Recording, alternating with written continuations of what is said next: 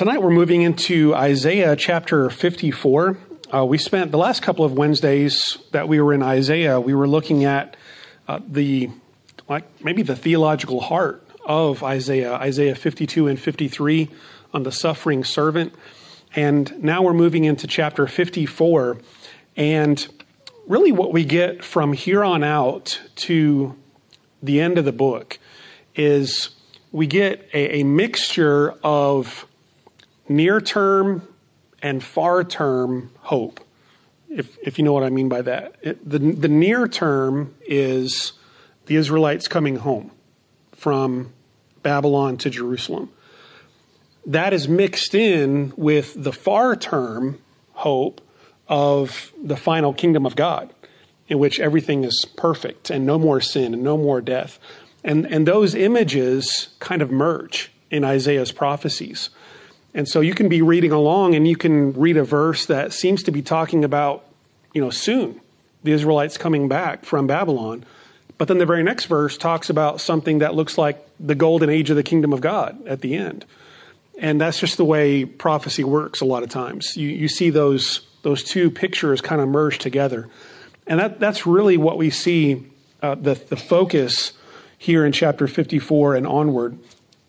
And the theme here in chapter fifty-four is on the rebirth, the renewal of Jerusalem, the renewal or the rebirth of Jerusalem.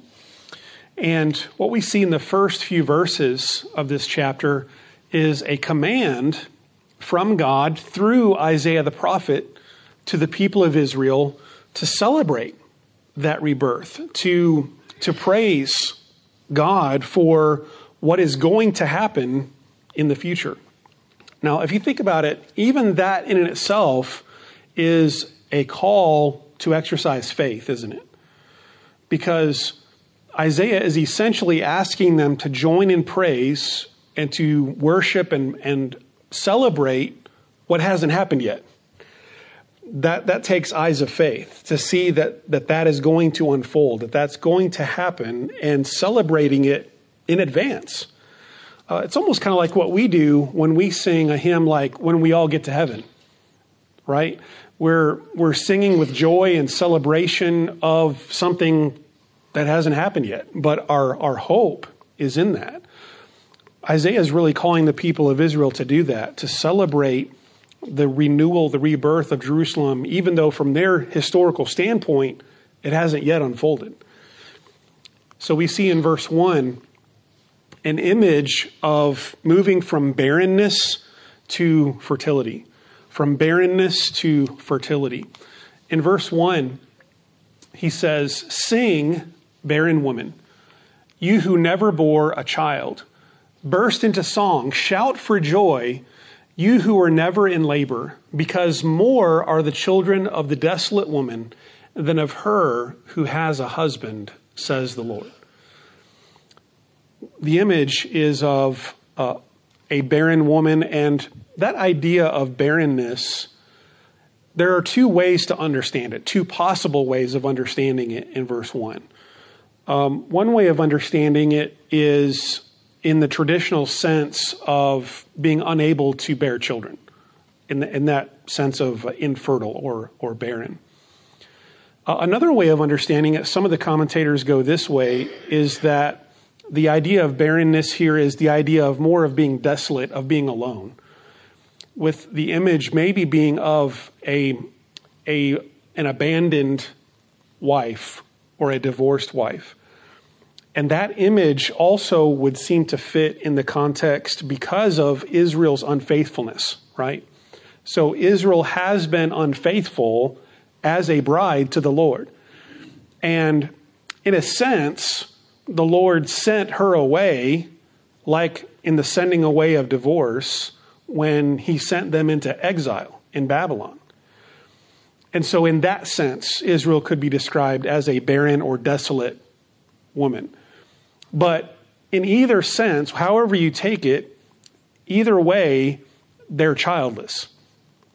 So either they have been uh, chastised, punished, sent away, but now being brought back. And the Lord is showing his love and his compassion to renewing a relationship with a wayward and unfaithful bride.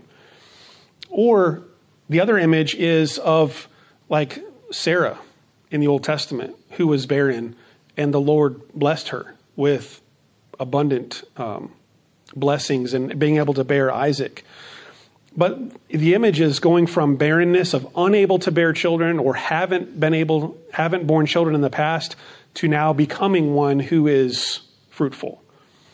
And that picture, that image is really just a metaphor. It's a picture of what God is going to do for Israel as a nation, of how he's going to bring them back from exile, from desolation, and he's going to bless them with fruitfulness and prosperity. And he's going to show his faithfulness to them again. Now, think of, just read those first three words. Sing, barren woman. That that just doesn't fit, does it? I mean, especially, whether even today, today if, if you have someone who is not able to bear a child, that, that can be a very discouraging thing. Even so, in the ancient world, in the ancient world, it was even taken more seriously. Sometimes you were viewed as being cursed by God if you could not bear children. But Isaiah is saying, sing. You're barren. You've never borne children, but sing and shout. That's that idea of what I was talking about, of, of praising and singing about something that hasn't yet happened. It would be kind of like God coming to Sarah, to Abraham and Sarah before they had children, and saying, celebrate the children that you're going to have, even though you haven't had them yet. Sing and praise. So it is a it is a call to praise the Lord for what he's about to do for them. And he's going to describe in verses two and three how the people of the Lord are going to grow and spread out and multiply. Enlarge the place of your tent. Stretch your tent curtains wide. Do not hold back. Lengthen your cords. Strengthen your stakes.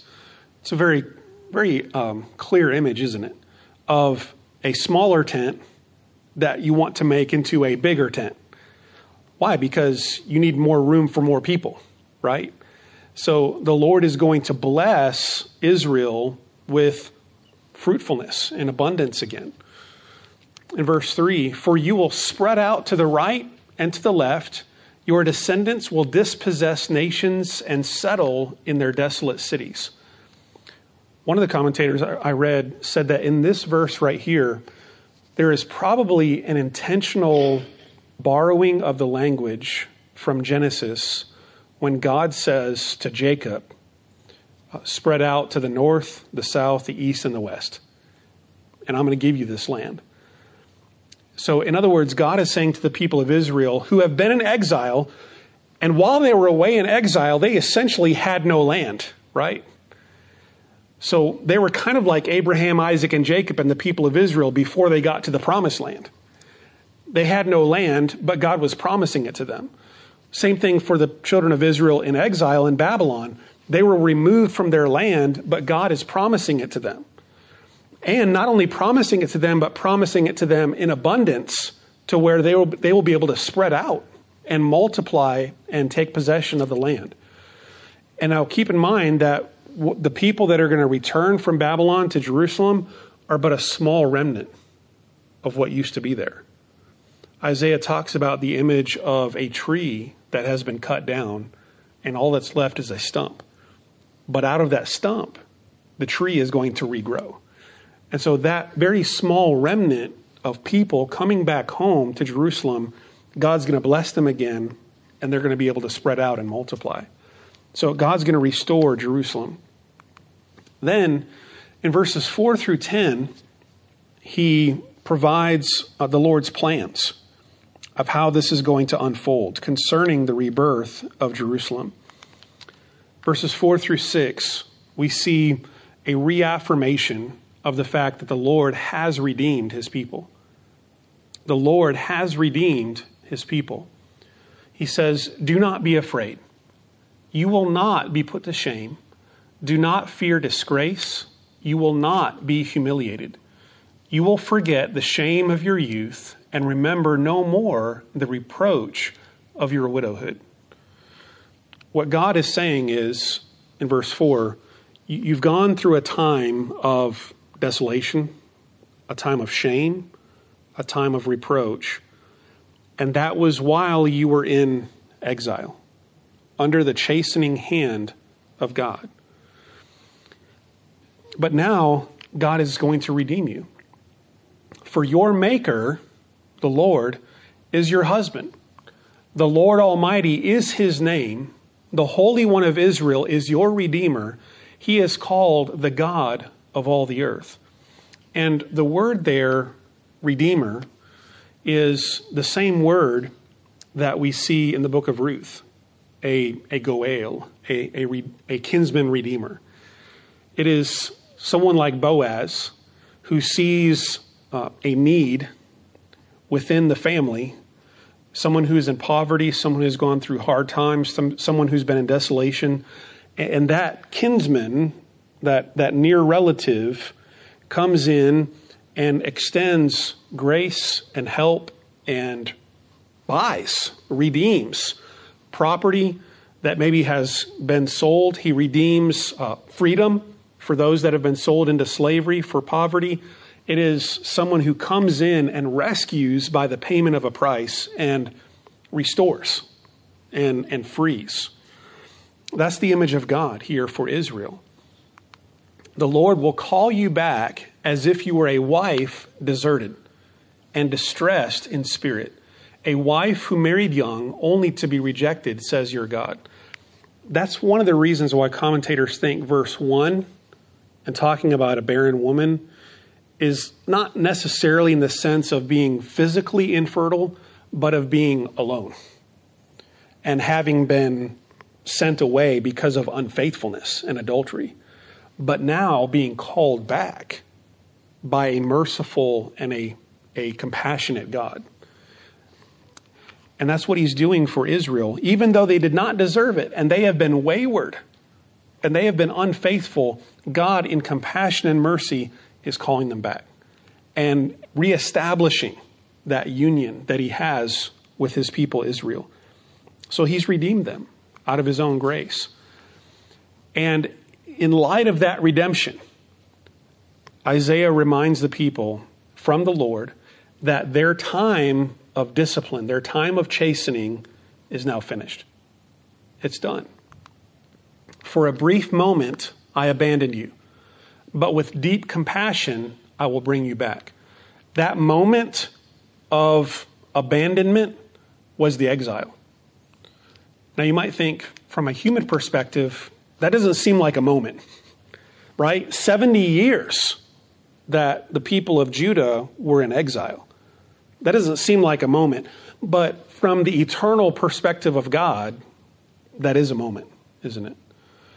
And especially when you compare the very short time of their punishment in comparison to the hundreds of years that God patiently put up with their rebellion.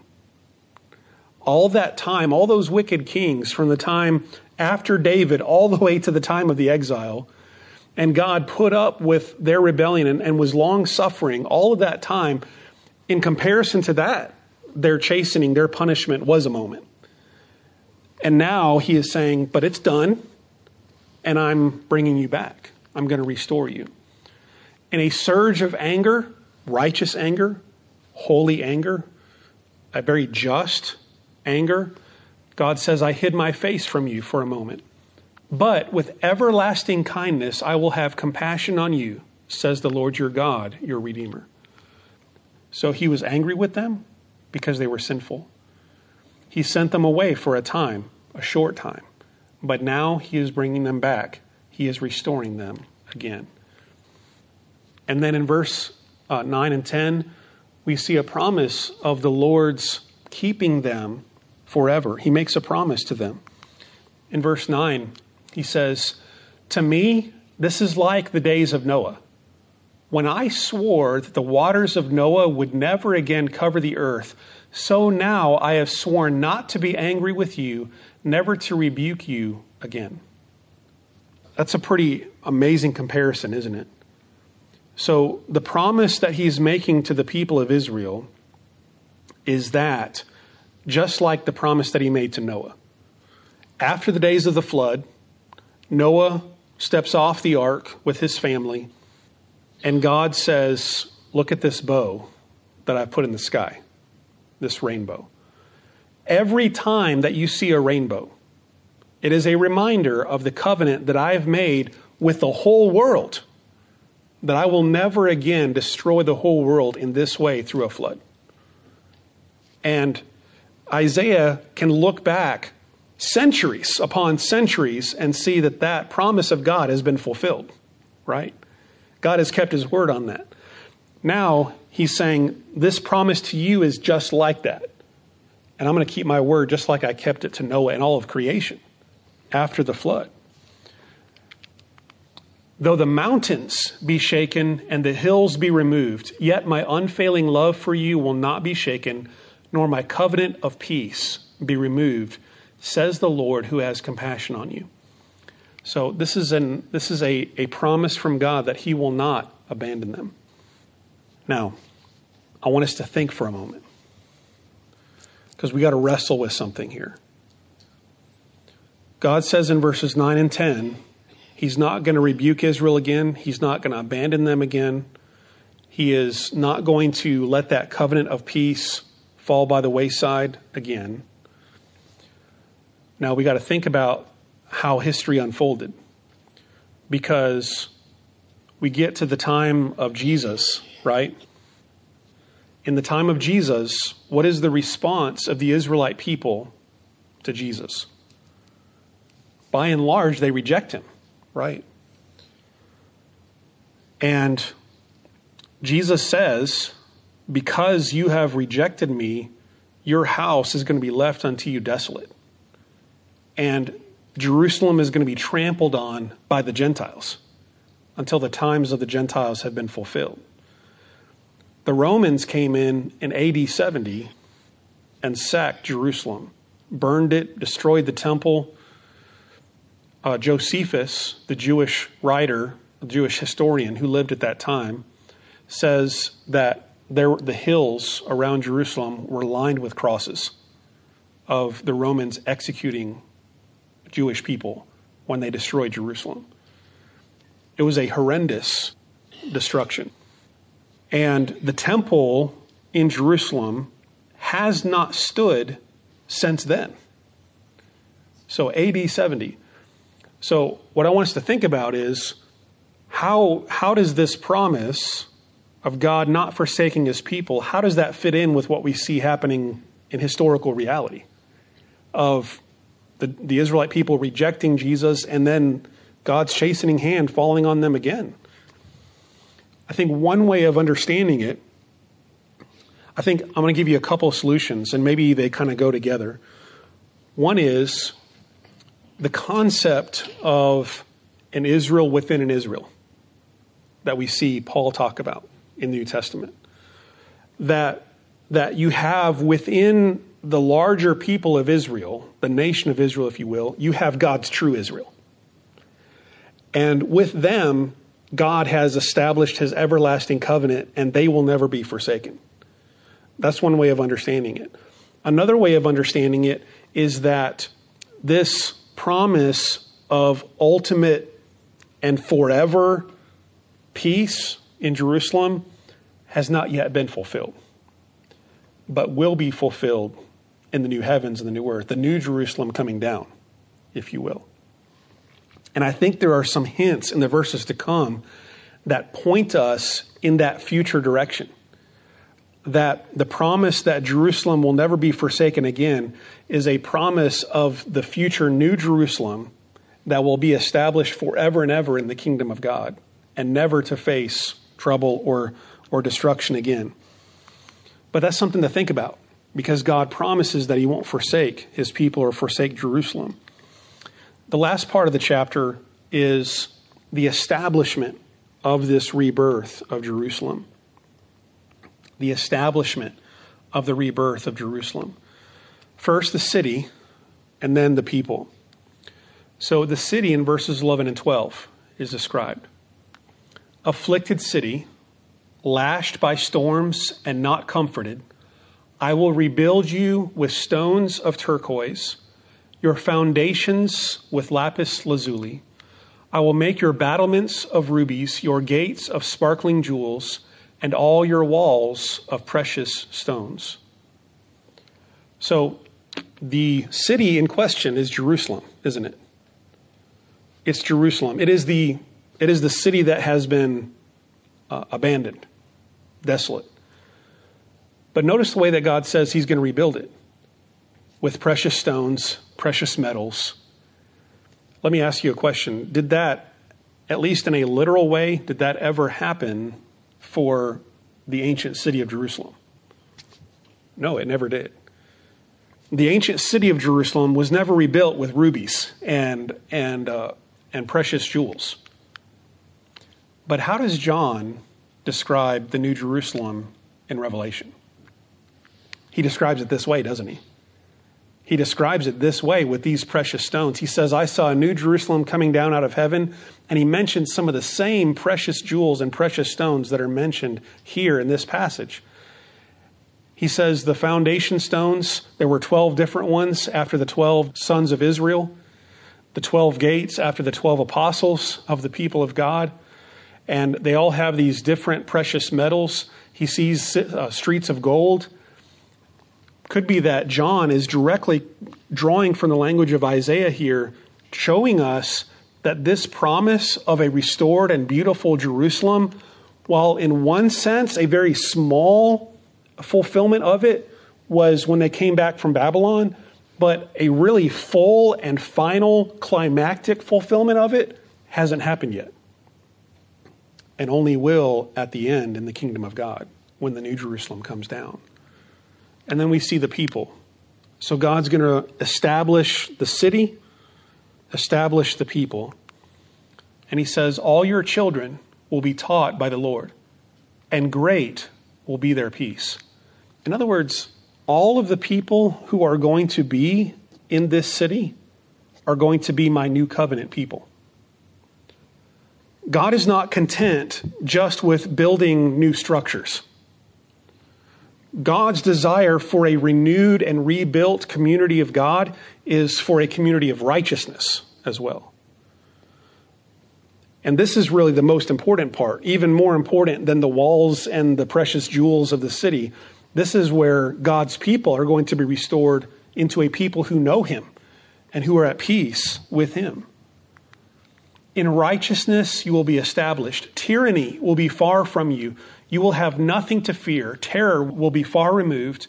It will not come near you. If anyone does attack you, it will not be my doing. Whoever attacks you will surrender to you. See, it is I who created the blacksmith, who fans the coals into flame and forges a weapon fit for its work. And it is I who have created the destroyer to wreak havoc. No weapon forged against you will prevail, and you will refute every tongue that accuses you. This is the heritage of the servants of the Lord, and this is their vindication from me, declares the Lord. So it is an image of a restored people, one restored to righteousness and holiness, but then also restored to peace and safety. And while in a small, limited degree, I think you could say that Jerusalem was that way after they returned from exile, I think ultimately you have to say this is fulfilled in the kingdom of God. That a, a people who is fully righteous, in full harmony with the Lord, and a, a city in which no one will ever be able to triumph over it again, that is the future glorious city of the New Jerusalem coming down. So that's kind of what I was saying at the beginning is, is you have Isaiah kind of merging images of A, a near-term fulfillment of Jerusalem being rebuilt, but then also, I think, a far-term fulfillment of a, a new Jerusalem coming down out of heaven and in which will last forever. So you got to kind of see those two images kind of merging together in, in Isaiah. And, and we have help now in understanding this because we live two thousand years after Christ and after the writings of the apostles. And we have the book of Revelation that shows us that many of these things that Isaiah wrote about are still to come. So we have that a little bit more clarity in being able to separate those images. Whereas when Isaiah's first giving them, it, the people would have received it probably as this is all going to happen now, and, and not seeing that this was going to be an unfolding fulfillment of the purposes of God through history. But we have the New Testament. We have some clearer revelation on that, which gives us hope, doesn't it? That gives us hope. It, it shows us that the purposes of God are never thwarted, and, and the purposes of God are always moving toward their ultimate goal. So we know how this is going to end up. We know the last chapter because we've read the last chapter of Revelation, right? We see that new city. We see that heavenly city coming down. We see the new heavens and the new earth. And so we can sing, right? We can sing, we can praise, we can hope because we have that that picture, that promise that God has held out to us. And I think that's the, the way prophecy is intended to work, is God gives prophecy looking forward to help us in the present, to give us hope, to give us encouragement, to give us strength and boldness, to uh, help our faith so that we can live now in the midst of a difficult world, knowing that we're ultimately citizens of heaven. And that does provide hope and encouragement.